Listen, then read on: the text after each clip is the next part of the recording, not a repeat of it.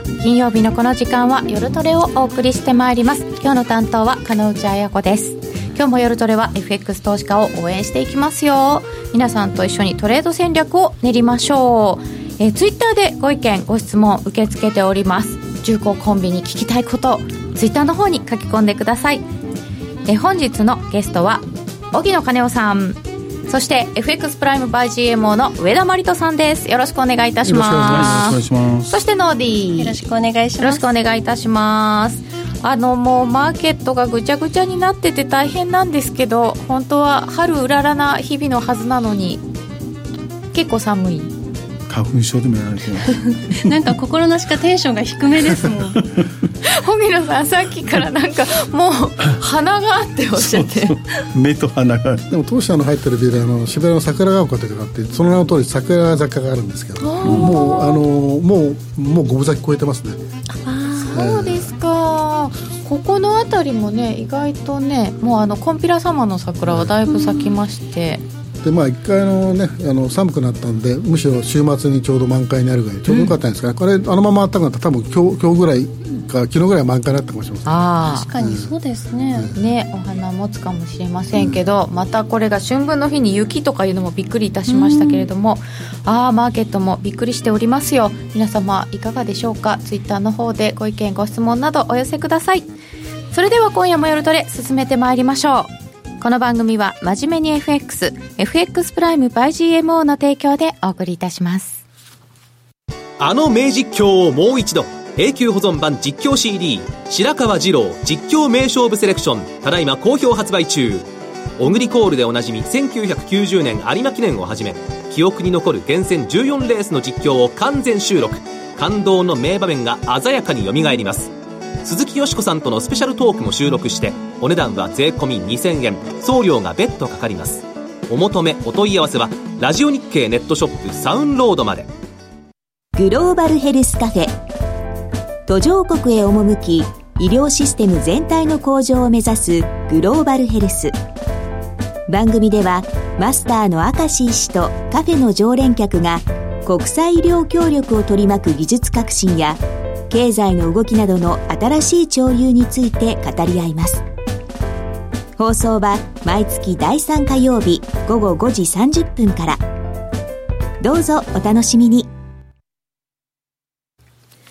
改めまして本日のゲスト、荻野兼男さんと FX プライム by GMO の上田真理人さんです。よろしくお願いいたします。よろしくお願いします。本当に大荒れのマーケットでございますが、何が起きているのか、そしてこれからどうなりそうなのか、詳しく伺っていきたいと思いますが、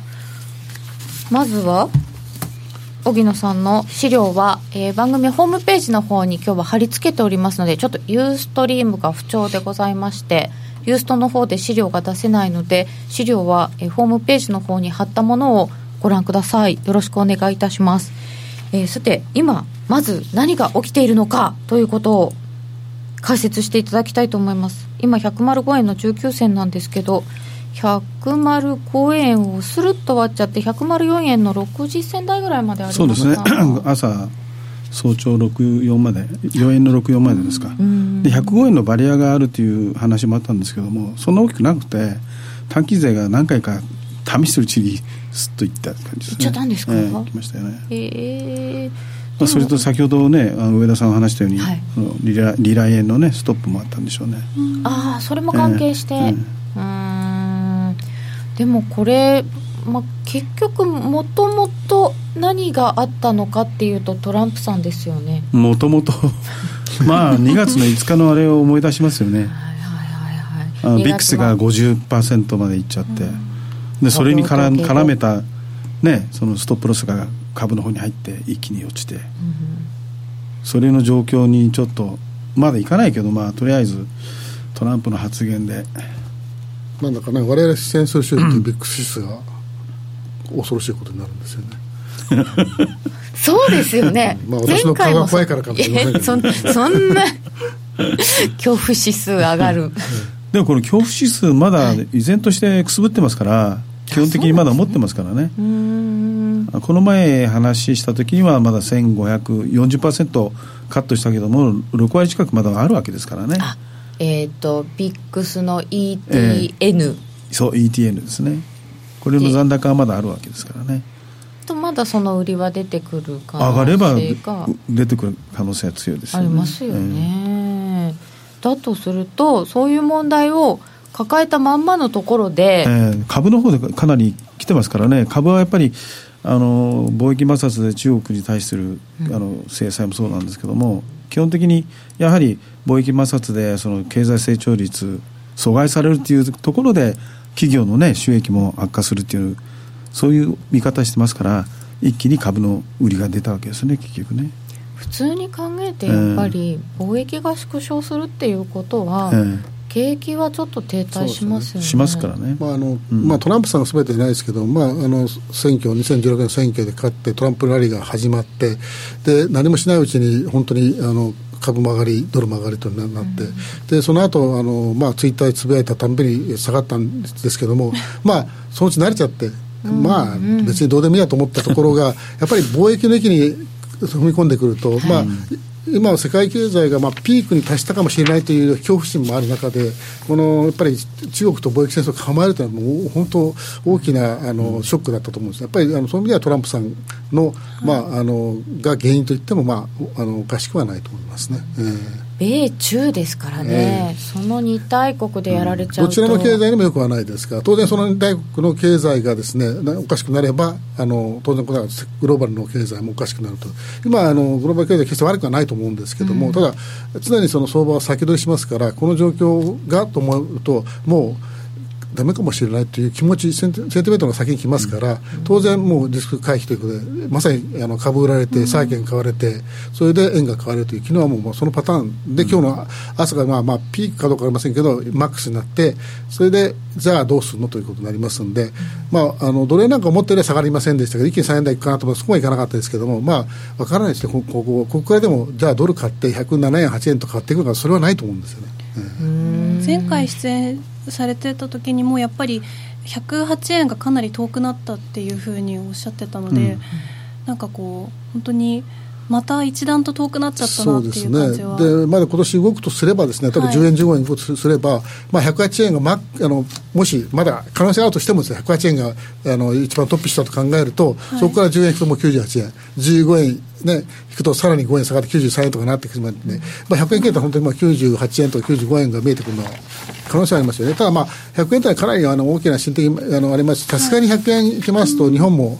何からかしら実弾を入れる可能性もあるんで、まだ可能性としてはかなり低いと思いますけど、少なくともトランプラリーの出発点であって105円で選挙を迎えて101円まで下がって1日で全戻したと考えると、1円台というのは十分あり得るかなと思う。101円台ですね。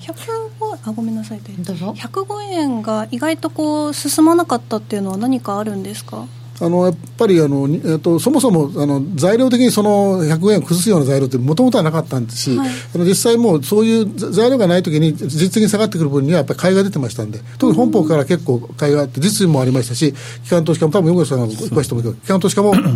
散発的にはありますけど買ってましたんで、で実際に売った人も海外の売ってる人も早めにリグイートもあったんで、105円は買っといてまだ当分大丈夫だろうというところで止まってたというところがありますよね。本当に105円は なんとかかんとか止まってたですよね、しばらく。だから105円の1回25までいったけども、それ前はずっと105円の50で何回も弾き返されて、107円50、108円で108円タッチしなかったでしょ、全然。あれまずかったね。届かなかったですね。届かなかったですね。あれがまずかったですか、そういうなんか動きを見て、やっぱり8円届かないんだな、じゃあ下行こうかってなっちゃいますか。だからファンダメンタルどうのこうのじゃなくて、その後やっぱりトランプの発言とね、日米ともに政治的なリスクが起きて、やっぱりただ今日麻生財務大臣がお話したけど、あまりにも過剰反応しすぎてるっていうけど、そのパーセプションが違うんですよ、外人の見方と。過剰反応しすぎて、為替市場がマーケットが過剰反応しすぎだって麻生さん言ってるけど、それがちょっと甘いと海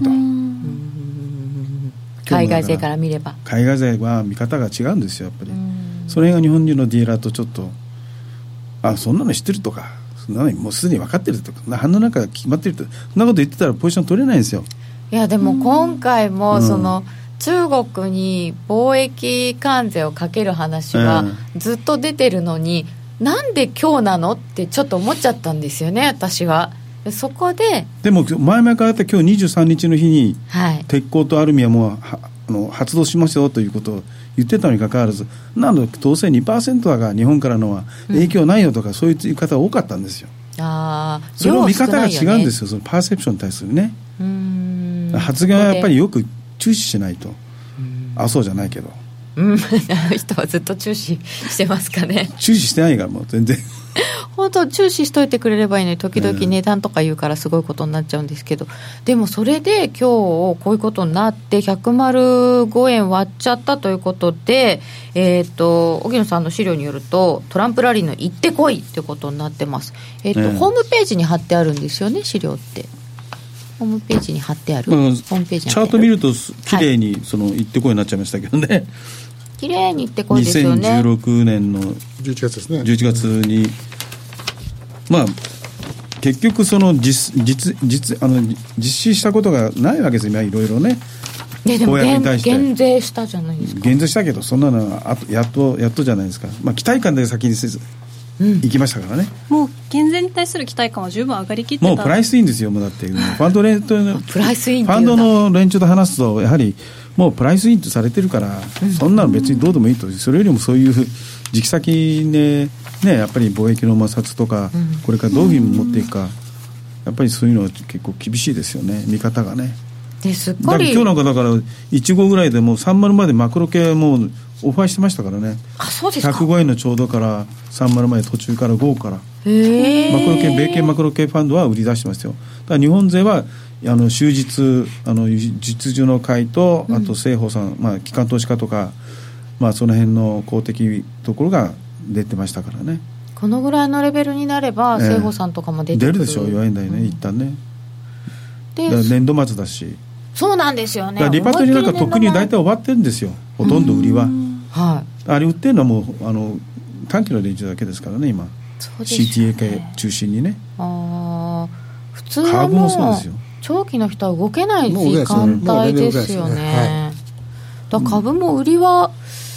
長い人たちの売りは止まった終わったと思ってたんですけど、今日 50.3% 最高空売り比率、空売り比率 40% 割れないとダメですよ。いや、東証がもうずっと続いてるんですもん。43からどんどんどんどん上がったね。 50.3% ですよ。この間一瞬40割ったの で、ね、あ、やっぱり海外勢の売りちょっと止まったかなって思ったら、でも今日50止まってないですよこのちょっと前のやつでもねはい、まあ、一時空売りの人が苦しかったのが、まあ、ちょっと息を吹き返した上にさらにこういう状況になるともう今度は逆にこう勢いを得て、まあ、利のせいかどうか分かりませんけど少なくともまた売ってくるでしょうという感じの相場付きではありますよね。勢いは出ちゃいましたかね、だからまあ日本株の方がアメリカよりも売られてるとそういうことだと思うんですよ。ずっと外人売り越してますからその中でさらにやっぱり下を見てるのかなという感じがしますので、そもそも昨日のアメリカでね、まあ、ダウでも 3% 切れてるのに下落率がねなんで日本は 3% 超えなきゃいけないかとよくわからないですけどね。本当ですよね、こっちの方が下げちゃうって、メンタル弱い日本株さん。しかも途中でもう為替は止まりましたからね。止まってもで、まあね、一時1000円超え その下落でも、うん、結局977円ですからもうほとんどマックスのですよね、うん、非常にだからこれ来週の月曜まだわからないですね本当にね、ですか、荻野さんの資料によりますと対内対外証券投資も大幅に売り越しですというのが出ております。そうですね、これはクイックの記事で止まる気配が見られずって言われてるんですか、うげげただやっぱりね、はい、株はやっぱり 23,500 円のかなり大きい、この前もお話ししたようにプッとこれ売ってた連中が相当今度は売りましたからね、抜けちゃったんで、上がると思った連中結構そこプッと売りしてたから。あ、そうですか。 23,500 円それ以来もう上がんないでしょ、1ヶ月以上前。225ですね止まったの、うん、で 21,000 円がちょっとサポートになったんだけどもそれも切れちゃったでしょ、うん、一気に来ましたよね今日。はあ、じゃあそのプットの人たちとかも、今日の、まあ、下げを見て、一気に戻したりしてるので2万1000円のプット売りしてるような人もいますしね。結局もう一回上がると思えばプット売って ね、はい、うん、それが買い戻したとするとその分も、あるいはなんか先物売ってヘッジしたとするとみたいなことも出てるかもしれません。今日欧州勢のファンドが途中から入ってましたね。あ、午後ですか、あ午前の途中から入ってましたね、欧州。そうなんですね、それがで午後になって一気に欧州勢入ってきて、ドル円も今度は売ってましたけどね。だけど買いが本邦勢ずっと買ってますから、うん、それで為替の方が少しドル円の方が止まってた、という中で、対外証券投資も見ていただきましたが、目先のリスクですか、はい、ご質問もいただいてます。お二人の来週以降のリスク、どんなものを見てらっしゃいますか。目先のリスクということで書いていただきました。まずは FOMC を前にそもそもの騒ぎの発端である金利上昇アレルギー金利上昇アレルギー、まあ、やっぱり2月の雇用統計を受けて金利ギュッて上がっちゃったっていうのは、うん、トラウマになりましたね。2月の5日ね、はい、金利上がると怖いっていう怖いって、しかも上がると急に上がるこいつっていう思いましたけど、どうですかね急に上がるこいつ、そうそう、上がるとこんなにだってそれまで全然動かなかった人ですよ、あなたおとなしいねみたいな。しょうがない、ゴルディロックスだったからですよね、ずっともう平坦でずっとだってぬるま湯なのかと思ってたらいきなり沸騰するんですよ、ただまあこの今月になって分かったら、まあ、このところ今年になって売ってる売り手がですね、各国中央銀行とかベースを打ってたというのが、はい、まあ、らしいんで、そうなると彼らはもともとヘッジはしてませんから、債券売ったら米国債売ったら当然ドル売るという、そういうやっぱり動きだったのかなという気がするんですよね。そうするともうこれから今はまあ金利落ち着いてますけども、これはもう悪い落ち着き方で、要はリスクオフですから、債券買われて株売られたということですから、今度怖いのはまたこのなんか債券がですね売られた時に、じゃあ売りって誰なのということになって、それこそ中国がね脅してなくて本当に売ってくるようなことがあったら大変なことになりますんで、もう本当にものすごい金利にぶっ飛びますんでね、まあ、これは今の時点ではまあ実現性は低いとは思いますけど、昔日本がね、亡くなった橋本元首相が脅しましたからね、脅しましたけど、まあ、日本人はやりませんけど、分からないですからね本当にね。あの時まではショックありましたよね、だから貿易戦争はね、貿易だけで済むとも思わないんで、貿易で戦争を仕掛けられたら、中国が米債売りたい気持ちに駆られるとか言っちゃったら大変なことですよね。中国だってベルギーとして中央銀行として売ってますよ。あ、現状売ってるんですか。もうやってますよ。おベルギーの中央銀行を通してやってるんですよ。そういう彼らは迂回取引やってますから上手に。分からないんですね、まあ、ただあんまりナーバスにしなきゃいけないのは、日本は例えば利金分とか全然売りませんけど、ドルも売りませんけども、また再投資にかけますけど、各国の中銀って結構頻繁に売ってますからね、そういう意味でいきますと、やっぱりそれはだってこうどんどん外需するのもしょうがない話ですから、むやみめって売りませんけども、まあ、どっちも取れるんです、まあ、為替取れるのかね、金利取れるのか分かりませんけど、そういう場面があれば売ってはいますんで、ただ今回の場合は本当にポートフォリオ的に売ったという話もありますので、1月2月ですね、だからそういう意味では今後ともそういうことになるんであればですね、悪い債券がですね売られた時に悪い金利高という可能性もあるんでね、それは直結ドルに対する信任が少し低下したということになるかもしれませんので、ちょっと注意してみてからいかなきゃいけないかなと思いますね。ポートフォリオ的に米債を売るっていうのは他のもの株を入れて債券売るとか、債券から債券と多分ヨーロッパの債券を買うとかですね、まあ、ドイツになると思うんですけどね、当然ヨーロッパというのはですね、まあ、日本の国債買うとは思いませんけども、やっぱりそういう意味ではユーロがちょこっと上がったじゃないですか、一時期。やっぱそういう流れだったと思いますよ。それこそあれもヘッジしませんから、ドル売ってユーロ買って、米国債売って、まあ、ドイツ国債と思うんですけども、まあ、要するにユーロの債券を買うという、そういう流れだったのかなという、まあ、推測でしかないんですけど、ただこういう動きはまだまだこれからですね、ありうるんで、もちろんなんか情勢が変われば逆もあれば変わってもあると思うんですけど、今まあ本当にヨーロッパというのはある意味ではヨーロッパ独自の、リスクって、まあ、ブレグジットぐらいでこのところなんかすごくなんて言いますかポジティブになってきたんで本当ですよね、どっちにしても、まあ、ブレグジットのそのなんていうか平安な解決というのは、まあ、もちろん英国にとってもいいんですけども、はい、当然ユーロ圏にとってもいい話なんで、まあ、そういう意味ではちょっとしばらくはそういう意味のリスクはないですよね。だから政治的リスクがあるのはアメリカと中国と日本ということで、まあ、日本はドメスティックなリスクですけどねすごくね。そうですね、いやでも本当に政治的リスクといったらヨーロッパが1位みたいなイメージだったのに、全然変わっちゃったんですね。そうメルケルさんもなんとかこう落ち着きましたしね、でもなんかイタリアとかスペインの話はもうどっか彼方に消えまして、多分ヨーロッパ自身がそのイタリアとかスペインはヨーロッパと思ってないせいだと思うんですけどもそんなことありますイタリアのことはなんかごちゃごちゃしててディスクリミネーションあるよね、ありますね、サービスはありますよヨーロッパは。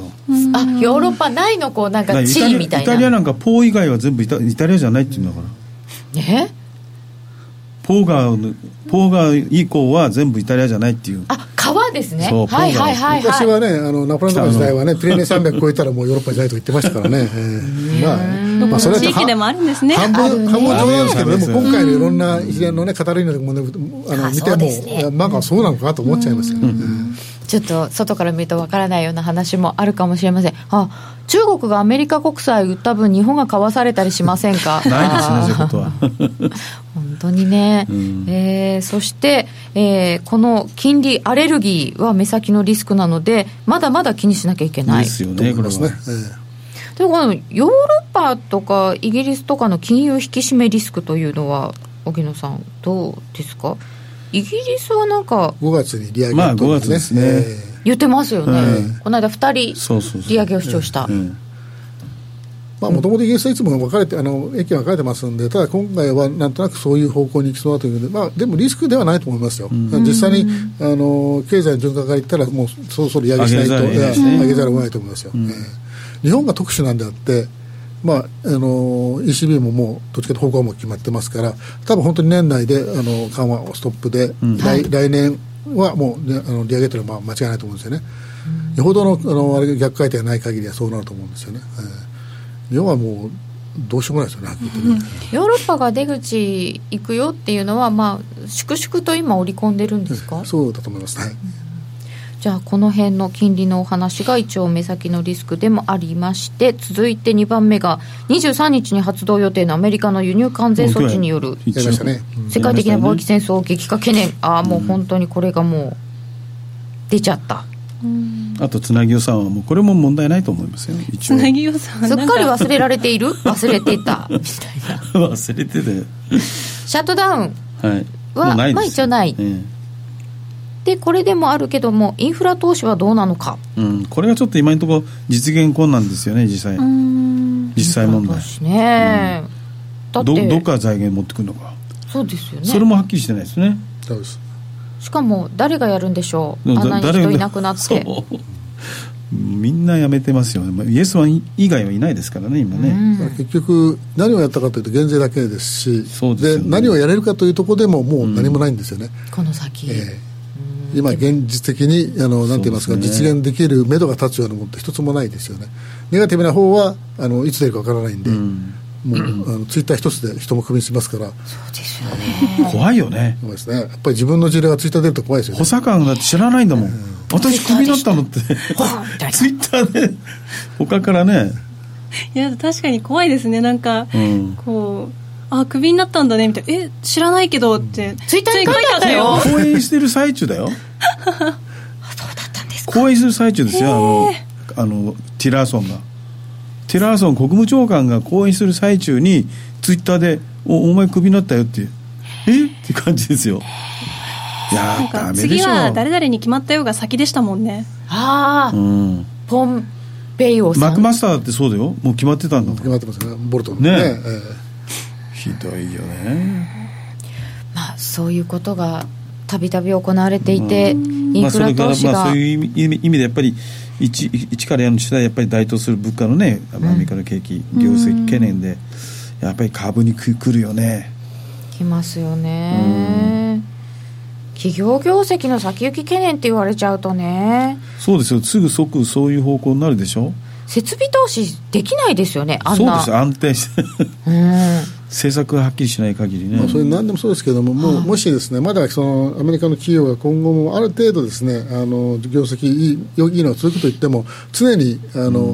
実際のピークといわゆるセンティメントピークって、センティメントピークの先に行きますんで、人間ってやっぱり恐怖に弱いところありますから、すぐ心配しますから、先のやっぱりこう良くなればなるほど、もう今がピークじゃないか、今がピークじゃないか、というところのタイミングで、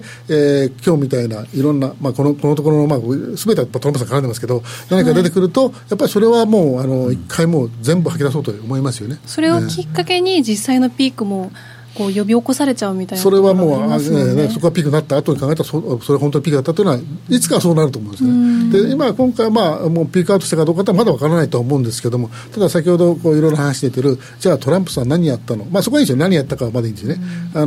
やったことはやったんで一つだけでも、でこれから何やるのって時に、何があるのと、これからできることって一首することしかできないじゃないですか、あの人ね。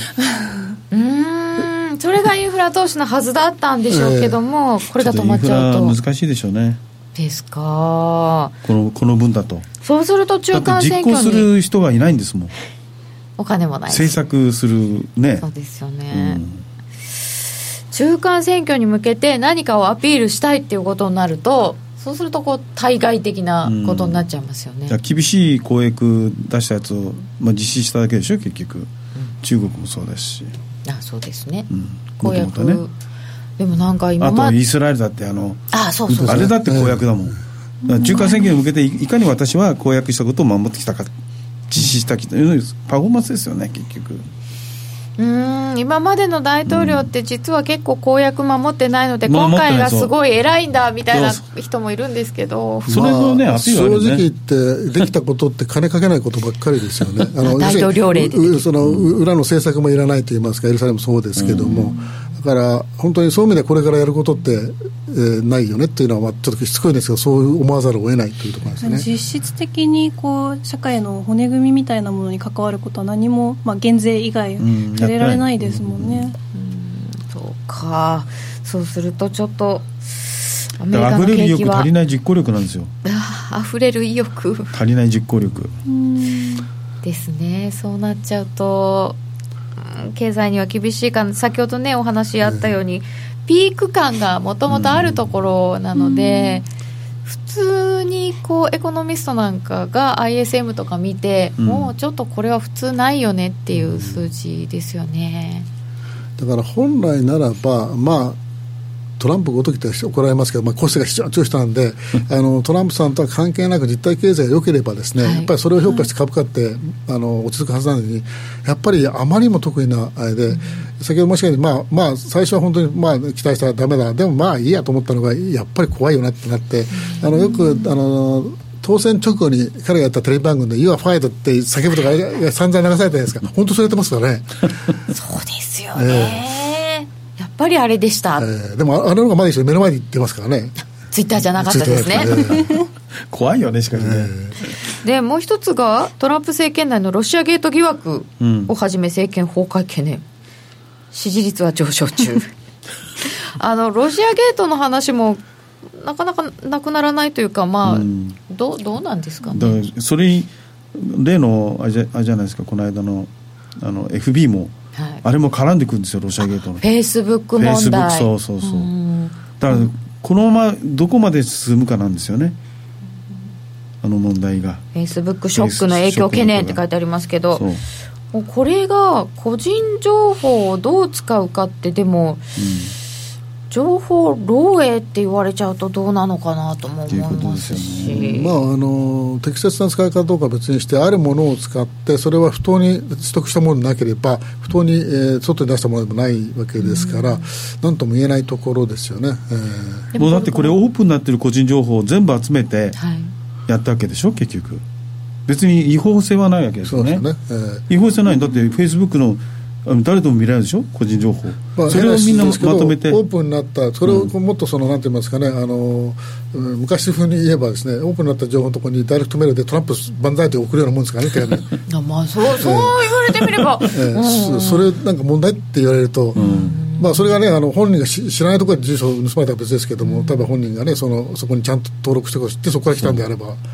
あれですよね。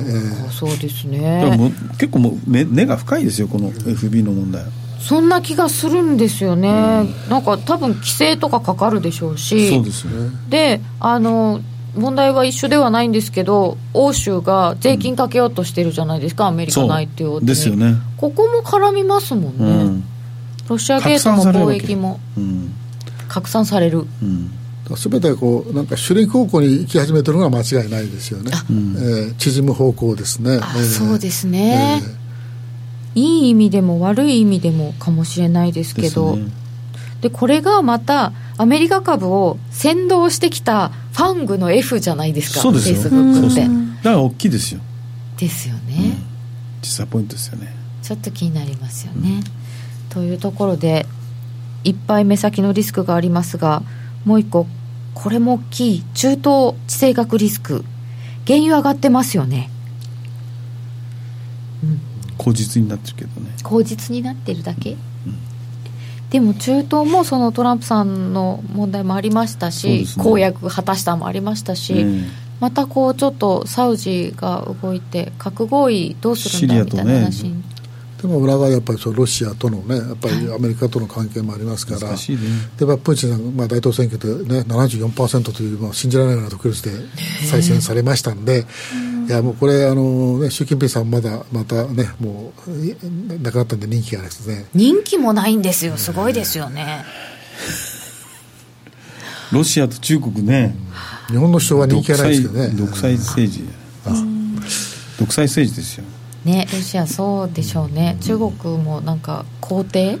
て書くと消されるとか、ひどいよね。まあ、ですから、まあ、おそらくロシアがアメリカの選挙に介入したことは多分間違いないだろうと一つの推測がありますよね、うん、で、イギリスのこの間来られた元スパイがロシアに絡んだことは多分間違いないだろうとありますよね、うん、そうなるとやっぱりロシアっていうのがですね、一つのその不安を感を醸し出す。で当然シリアを含めてですね、どこでも、まあ、クリミアもそうですけどそういうところで必ず出てくるとなればですね、非常に、まあ、こう引っかかるところもありますし、でもう一つもそのロシアンゲートの問題はそこのロシアが関与した時にアメリカの政権内部に本当にもし証拠が挙げられて関係あったとはもう大変なことになりますよね。そうですよね、でそれは問題はまだなんていうか消えてはいないですよね、うん、だから本当の意味で一番大きな政治問題はそこかもしれませんけどね、そうですね、まだ残ってる火種ということになるかもしれません、そしてここはあんまりないんでしょうか。欧州政治リスクあまりないですよね、うん、今のところはないですよね。まあ北アイルランドの問題は完全に解決したと少しも思わないんですけどね、はい、北アイルランド自身の気持ちも全然聞いてないんで、ないですよね、だけど、まあ、少なくともEC と EU とそれからイングランドの間でおいてはですね、緊張関係が少し緩んでますんで、まあ、より、まあ、ポジティブな会話できることがありますので、うん、そこでうまく北アイルランドを巻き込んでいくっておかしいんですけども、やっぱり最善の道を探るというのはありますので、まあ、そういう意味ではしばらくは落ち着いて話ができるのかなと、すぐにテーブルを叩いて次を立つというそういうことはないんだろうと思いますので、そういう意味ではリスクはないと思いますね、少し時間をかけて話し合ってうまいところで着地してくれればという感じがします。そして中国リスクは一応全人代も終わって落ち着いている、うん、落ち着いている。そして北朝鮮リスクも落ち着いている。落ち着いている？落ち着いているんですか？これ日本にとってはどうなんですか？まあ、日本はあまりにも米朝会談って言われても、いやいや日本は相手にしてないですからいいですよ。相手に日本はされてないの問題、スポイルされてるから日本は完全にですよね、うん、今回ほっとかれましたよね、うん、米韓に、うん、米韓にね、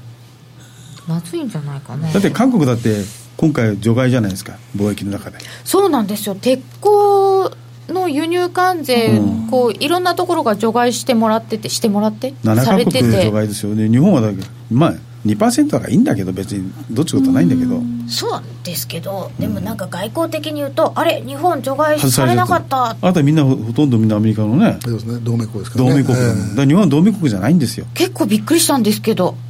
おかしいでしょ、うん、そんだけトランプさんに、ね、軽く 見下されてるんですよ。それはね、基本的にはトランプさんのこう意向が組まれるものなんですか。まあこれトランプ主導でしょう結局、うん、トランプの意見のほとんど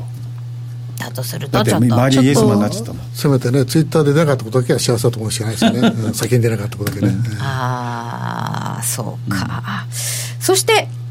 国内政治リスクですよ。これが27日までねどうするか。27日証人喚問ですね。証人喚問がね、あるというどの程度突っ込めるかね、まあ、ですから、まあ、解決するとは思えないですけどね。彼が喋るか喋らないかといってもう本当に刑事訴追される恐れがあると言って全部拒否してもそれはそれで別に偽証にもならないしそれは許されるわけですから、うん、あ喋らないことは、だって係争中だからね、そうね、不利な発言しちゃったら困るでしょ自分でも。あで偽証も出てきてるし、うん、あそこはそうですね、うん、偽証もされるし言っちゃったらノーコメントになっちゃうしね。ただこのままいくと多分可能性と、まあ、これはまあ週刊誌ネタだけですけどやっぱり逮捕されちゃうとなると彼の人生ぶった切る形になりますから、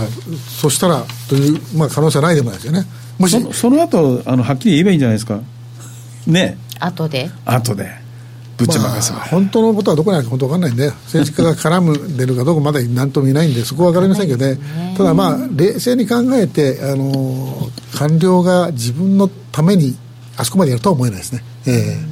でもこの辺の問題ってこうそんなに奴隷に影響するとも思われないという解説も読んだんですけど、そんな海外で日本の中のことなんか見てないよって、だって普通だったらこれって日本国ぐらいこんだけになったら円売りじゃないですか、うん、ですよね、うん、でもそんな全然どこかで円買いですから今ね日本のだけなら日本発のまたもう少なくとも何の材料にもならないです今は、それは気にしなくていいと思います。トップに何かない限りは、いやトップに何かあっても関係ないです。会社もには関係ないです。そうですか、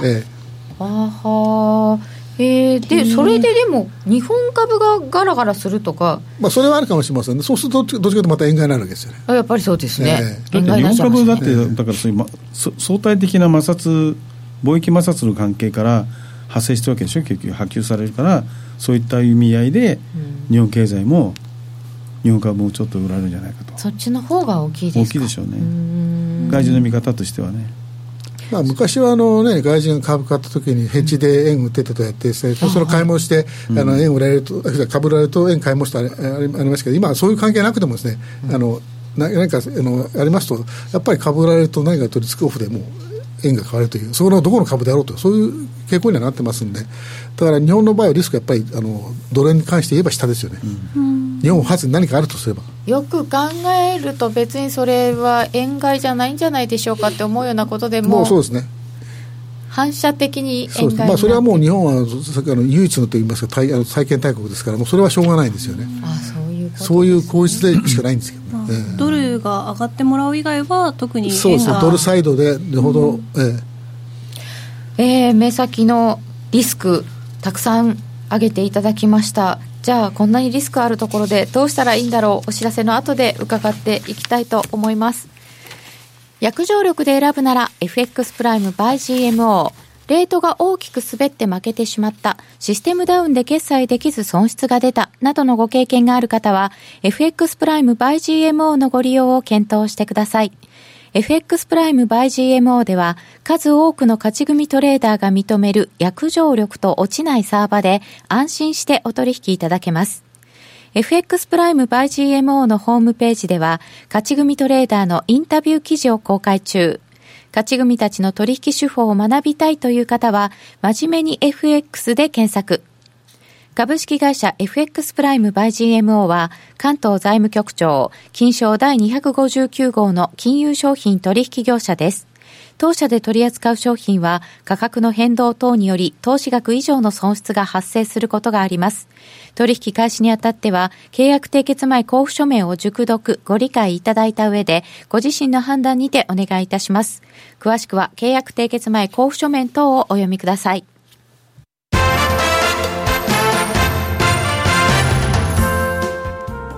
60秒競馬クイズ、ラジオ日経の小林正美です。6番の星雲光星だ、星雲光星が先頭に立った、内から3番のレッツゴードンキ、レッドファレックス2番手争い、星雲光星ゴールイン。今週は高松宮記念が行われます。このレースが G1 レースとして行われるようになってから連覇した馬は1頭しかいません。さて、その馬とは。正解は競馬実況ウェブの中の挑戦聞く競馬クイズで発表いたします。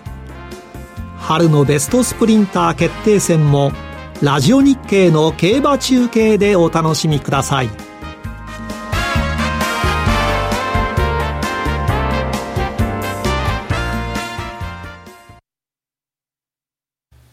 引き続き荻野さん、上田さんのレジェンドコンビ、ベテランコンビ、重厚コンビとお送りしてまいりますよろしくお願いいたします。いろいろ言われてますね。ノーディのおでこに関税をかけたい私の結局世界の富の流出を引き受けるのは日本になるんだな。他人の悪意を見抜かでっぱ鉄アルミの輸入量、あ、韓国多いんですよね。そうですよ、日本よりも、うん、日本 2% ないんですから、うん、TPP の怒りかも。トランプの怒りですか。そうですね。あ、ドル円105円の20銭台はサポートからレジスタンスに変わっちゃったのかな。それはありますね、一つね、やっぱり6円の、まあ、あのね、403050の間もそうでしたし、はい、7円 のやっぱりそうレベルもやっぱり最初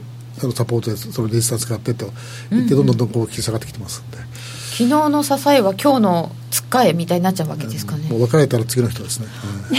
あ昨日の高値が106円の 26？ 昨日？いや、昨日は1丸ぐらいですよ、確か105円の106円、あ、昨日というかその前の日ですね、その下がる前106円の1丸ぐらいで、うん、で今日もう朝から下がってましたんで、うん、そうですね、106円で割って105円の28でニューヨーク終わってて、うん、そこからもうほとんど上がってなくてそのまま下がってますんで、まあ、30、20、30、30ぐらいはちょっとあいかなというところですよね、まあ、結構円ショートで持ってたからね、円ショートアゲンストアザカレンシーで円ショートを持ってた、円ショートだった、クロス円のロング、あ、クロス円で、うん、はいはいはい、だいぶみんなそうですね、でストップロスみんなやりましたよ、引っかかっちゃいましたか、うん、というところで、じゃあ一旦そういったものが出尽くしたり、ね、まあ、まあ年度末だし、まあ、出るものは出ちゃったしね、とりあえず、はい、悪い話は、で年度末っていうのもあるんですけど、その、うん、資金がドル需要が多いんですか、ドル調達コストが上がってますっていうのが、スワップコストもワンウィークでも結構上がりましたよ、もう。あ、そうなんですね、うん、末でしょ、3月末だから来週末から4月にかけて、はい、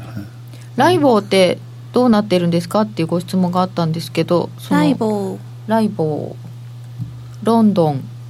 銀行間取引、インターバンクオファーレートでしょ、ロンドンインターバンクオファーレートでライボー、そのライボーでみんな結託してやったんで、みんな捕まってるんです今。そうですよ、ここ2年ぐらいで不正操作で、ここ 0. いくらでやるぞと、何パーセント取るっつって、それまでだってライボーっていうのを見てると、うん、金融市場の落ち着きが分かるって言われてたので、あれを抑えられちゃったら、大丈夫なんだって。だから東京だと昔は我々の若い時 そうですね、ライボーレートプラス 0.5、0.2 とか 0.1 1% とかね、でその後はだから為替でもやってるんじゃないかと、ロンドンフィクシングでやってるんじゃないか、まあ、昔実際日本で中根ありますよね、はい、中根不正が行われたんで、それが、まあ、そういう問題あったんですよ、90年代ですけどもね、うん、そうなんですね、結託してね、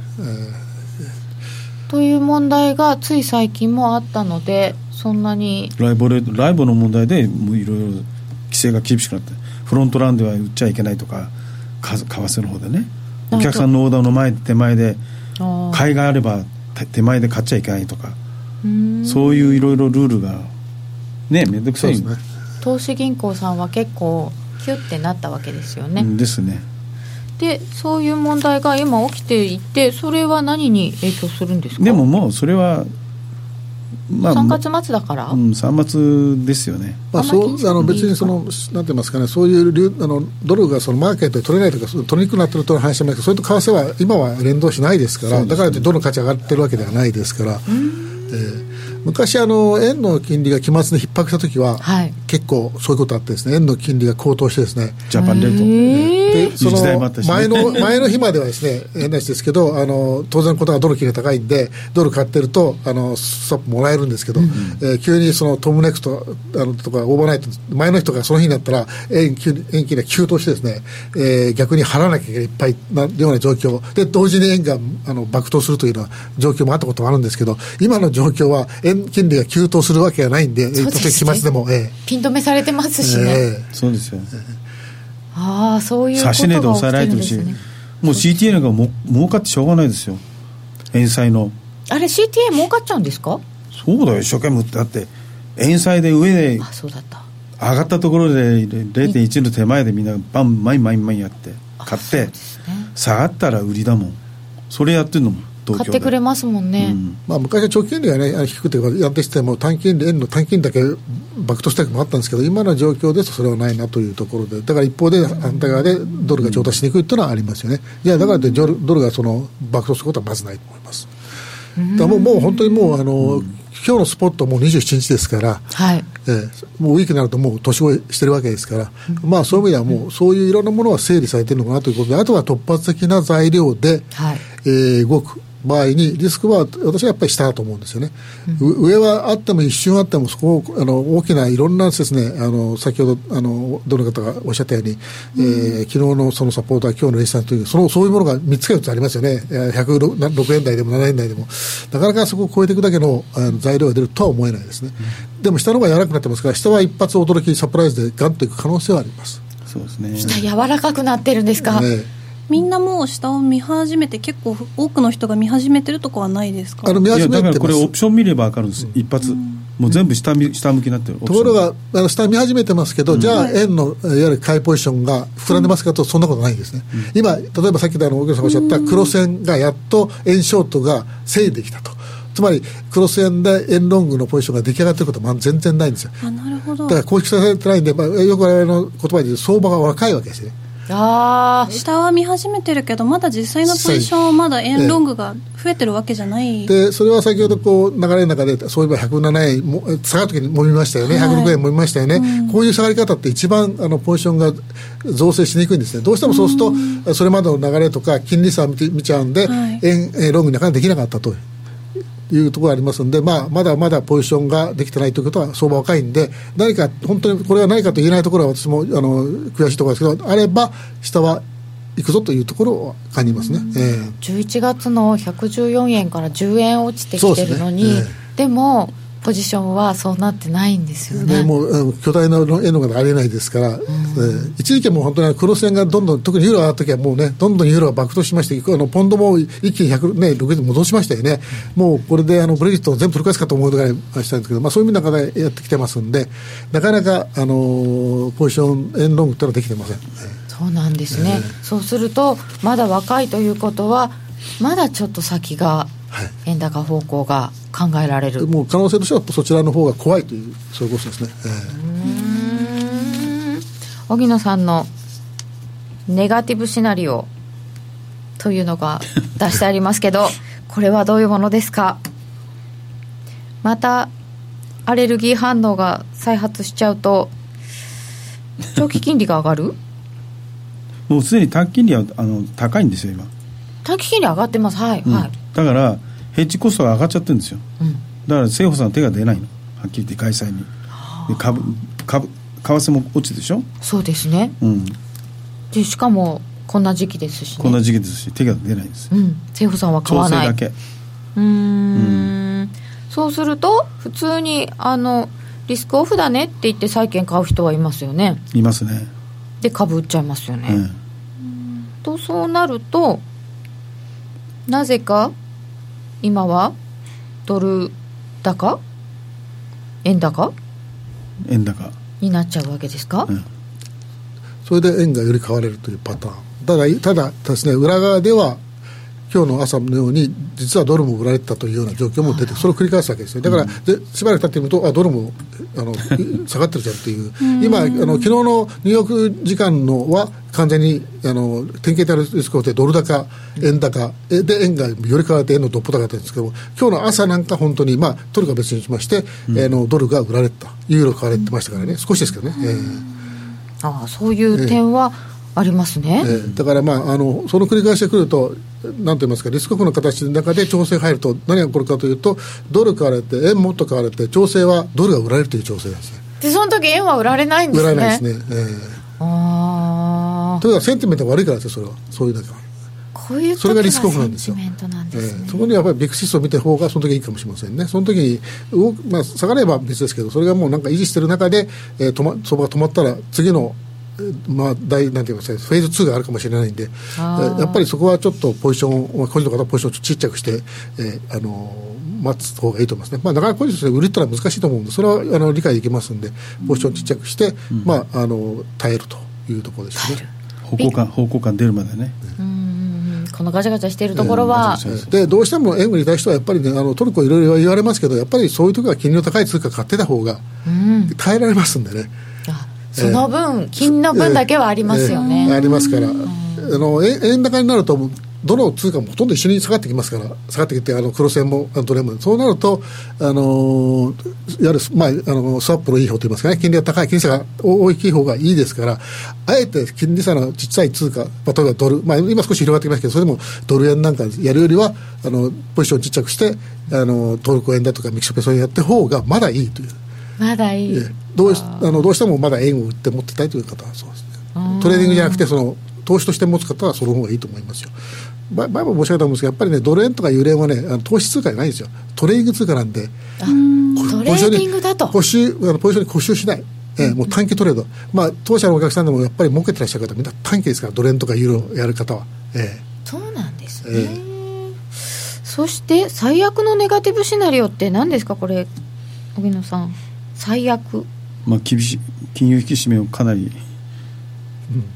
アメリカは取ってガンガン金利上げちゃうと、欧州も上げちゃう。 FOMC 終わったから、まだこれからみんながもうジャブジャブに出たやつは全部これから締めに入ると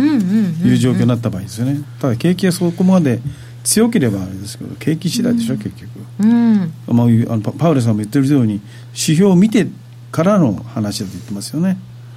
これがもしも指標を見ないで、指標以上にガンガン金利上げちゃったるようなことがあれば、それが最悪のネガティブシナリオ、FRB FOMC のことを伺わなかったんですけど、終わったばっかりなんですけどって FOMC が終わった後にこの回を設定したにもかかわらず伺わないでしまったんですけど、それどころじゃないよね。まあ、私はそれを喋るつもりでずっといたんですけど、もう太りましたね。なんかお二人がいらっしゃるときはこう、なんていうか、予期せぬ事態が毎回起こった直後だったりするので、だったですよね。そしてビックスが上がる。そうですね。でもとりあえず無風通貨って言われてるんですけど、 FOMC はどうだったんですか。まあ、予想通りでまあ、年3回も維持してましたし、まあ、喋り方ともかくとしてパウエルさん、別に変なこと言ってるわけでもないですし、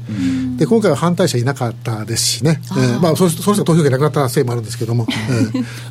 まあ、そうですね。だから、まあ、そういう意味では、まあ、予想通りと。ただこれによってじゃあ次だったら、まあ、見えないことは見えないですよね。まあ、中央は年3回なんですけど、ドットチャート、ドットチャートはね、2019年、2020年とね、ちょっと動いて、ちょっと動いてで景気見通しも上がってすっごい上がってるんですよね。でも保護貿易考えてませんね。そうなると本当にそうなのということもね、ありますから、だからクエスチョンなんでしょうね。多分そうだと思いますね。実際、まあ、次の利上げもいつなのか分からなくなってきましたよね、本当ね。これで9月なのか6月なのか、 3回だとすると、6月9月12月ってやるとちょうどじゃないですか、会見のあるときに、あ、でも会見増やすかもしれないとかは言ってます。いや、まあ、多分会見を増やしてまでやらないと思うんで、多分もうこの利上げ開始ずっとそうですし、会見あるときしやってませんよね、確かね。そこはあれですね、だからむしろどっかスキップする可能性もありますし、なかなかちょっと読みにくいですよね。どこまでパウエルがリーダーシップ取れるかだね。あとパウエルさん、あんまりリーダーシップなさそうに見えますけどね会見見てて今回は緊張 しまくってたから。緊張してたんですかあれ、うん、なんか何も特に事実を与えなかったっていう、まあ、早口で話して質問にもぶっきらぼうですしね。記者団の質問に対してもぶっきらぼうでバーって言っちゃったでしょ、はい、あれちょっと言葉足りないなって言ってましたね、ファンドの連中は。あれじゃちょっとダメだと。あ、そうですか。米系のファンドは聞いてて、もうすぐ売りですよ。だからダメだこれはっつって、言葉が足りないと、そういう説明のというか本人は緊張してたっていうことを言ってますよね。だからあ、そうなんですね、うん、当日はそんなに質問に対してね、うんうん、質問に答えがちゃんときちっとした答えになってないと。あ、確かになんかまあいろんな考え方があったよみたいな答えですよね。それは分かってますよ。そうそう、イエレンみたいに丁寧に話、イエレンあんまり丁寧にしすぎちゃって墓穴を掘るという、まあ、失言でついでやっちゃうという。まあ、それは黒田さんも正面から答えてないですよね。そうですね、うん、ね、キュルッと。ただ、まあ、今後の為替展開ちょっと心配なのは今の財務省の問題ですよね、うん、これだってもし本当にバーッとスピードが上がってですね、103円切って1円って100円切れるような時にですね、さすがに何かやらないといけないという時にですね、介入